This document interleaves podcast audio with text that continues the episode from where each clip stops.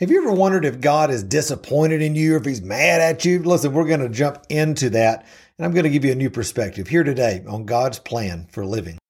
Welcome to the God's Plan for Living podcast, where I give you a simple roadmap to living your ideal kingdom life. I'm Matt Tommey, your host. Let's get started. Well, hey, my friends, so glad you're with me here on God's Plan for Living. You know, if you're a normal person, which you are, and we've all kind of dealt with these these struggles over the years, you may be thinking, man, when I sin or when I screw up or when I have a thought that's the wrong kind of thought or when I'm just having a bad day, is is God getting mad at me? Is he disappointed in me? Listen, I thought that for a long time. The reason that we often think that, you know, in our in our minds and in our hearts is because of the framework that we've grown up believing about God. We believe that God is still treating us in this sort of if then then that you know sort of sort of mentality. If you follow all the rules then i'll bless you. But if you don't follow all the rules then i'm going to pour you know uh, whatever on you. And uh, that's not how god sees us in christ.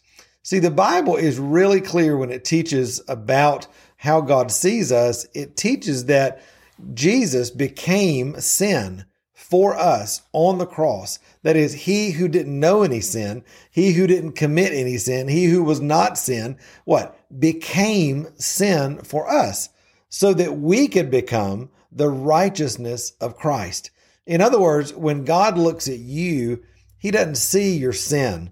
He doesn't see your shortcomings. He doesn't see all the areas that you may tend to focus on of the areas that, that you mess up and you're not meeting the mark or whatever. He sees the righteousness of Christ when he looks at you. That is huge. now listen, this this is the issue that Paul talks about in the New Testament. Well, okay, awesome. Since since grace is abounding, can we just sin all we want to? No, of course not because our heart is to please the Lord. Our heart is to walk with Him. Our heart is to bring glory to Him in everything that we do and, and walk worthy of the calling. But you have to realize that in this journey of growth in the kingdom, in this journey as we are being made into His image, we are already, you are already made righteous in Christ. You can't get more righteous than you are already. You've been made a new creation. Old things have passed away, and behold, all things have become new. And so realize that God sees you as righteous. Now, what's what's the other side of that? The other side of that is the enemy is working full time to do what? Remind you of who you used to be. He's trying to heap condemnation and shame and guilt and all this other junk on you to try to get you to agree with him as opposed to agree with the new reality that you have in Christ. And listen, that is the importance of walking with a renewed mind constantly on a continual basis, reminding yourself of who Jesus says you are, what God's word says you are, what the Holy Spirit is resonating inside of you, as opposed to believing the lies of the enemy. Listen, if there's any disappointment going on uh, in the in relationship to when God looks at you, you know, I, I, believe that that disappointment is not in you, but it's for you. What, what do you mean by that, Matt? Well, I believe that when God looks at us and He sees us choosing to live way below the promise, when he chooses to see us choosing our old identity versus the new identity that we have in Christ, yeah, I believe it hurts God's heart.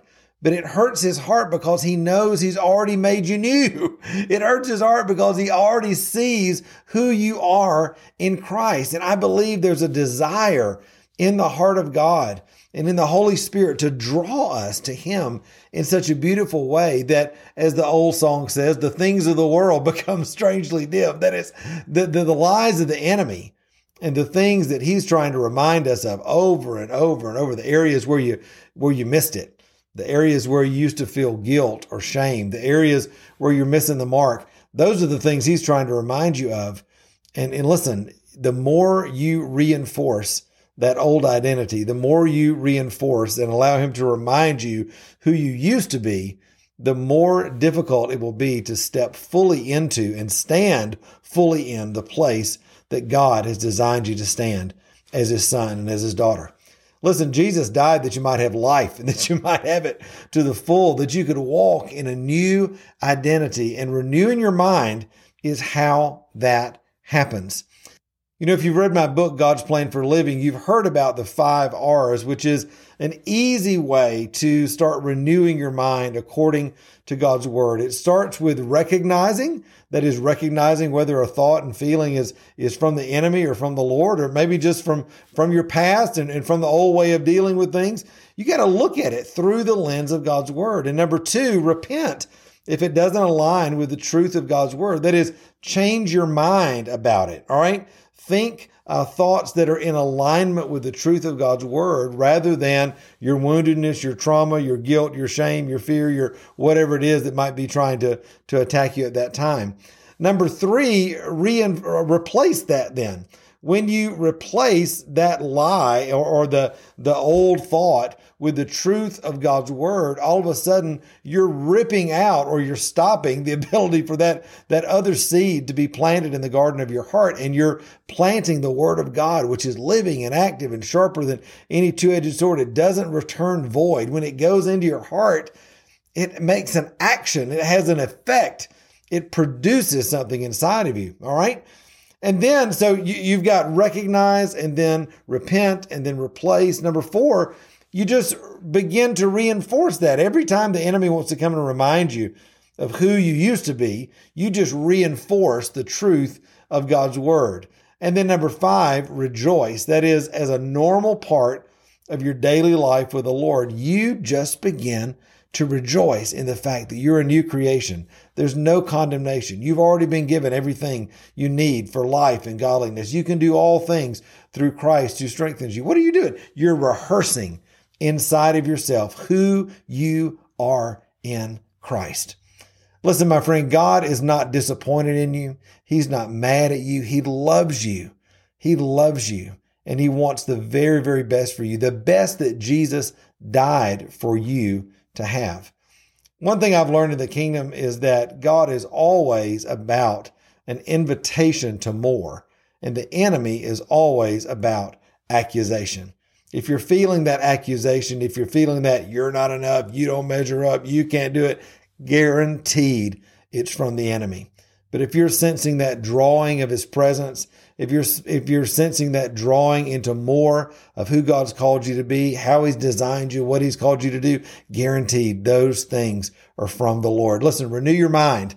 Renew your mind and get confident in who God has called you to be. That way, when the enemy comes at you with manipulation and he comes at you with, hey, God's mad at you, he's disappointed in you, you didn't measure up. Listen, you can immediately know that that's the enemy and you can start choosing God's identity for your life.